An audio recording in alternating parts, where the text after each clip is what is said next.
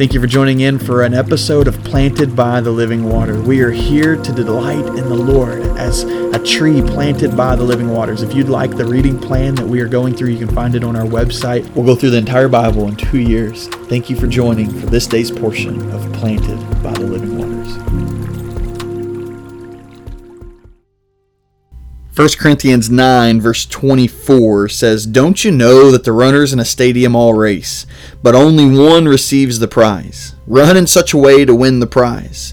Now, everyone who competes exercises self control in everything. They do it to receive a perishable contr- uh, crown, but we an imperishable, one that doesn't perish, a crown. So I do not run like one who runs aimlessly or box like one beating the air. Instead, I discipline my body and bring it under strict control so that after preaching to others, I myself will not be disqualified.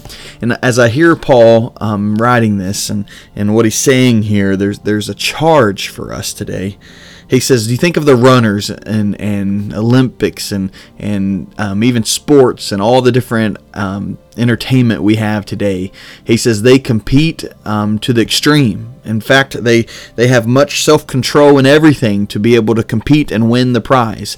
You think about professional athletes and what they put their bodies through, um, the control, the self-control of, of diet and exercise and and strength building and, and training and all that they do so that uh, a football player can win a Heisman or or that a, a baseball team could win the World Series or or that that a player could could uh, um, cross the finish line and have a new world record and and the the gold medal that, that was be given at the Olympics. All the ways that we push ourselves and and control ourselves to be able to win the prize.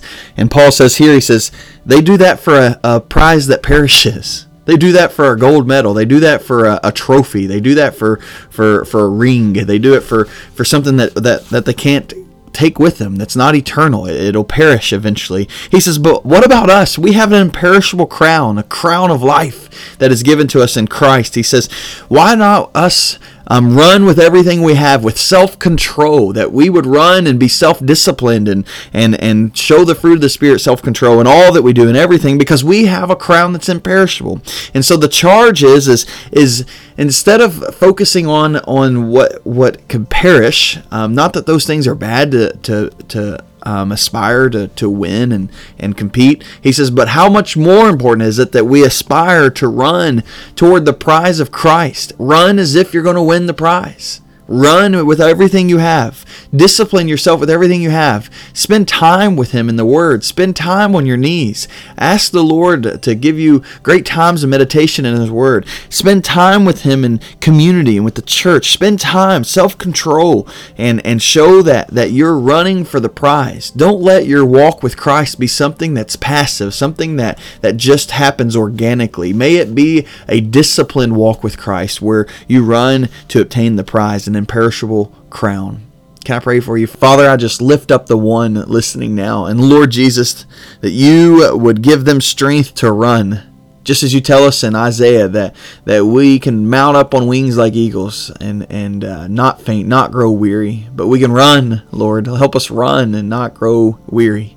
Father, help us run with self discipline and self control, for we know that there's an imperishable crown waiting for us, God one that will not perish for all of eternity, the crown of life and righteousness.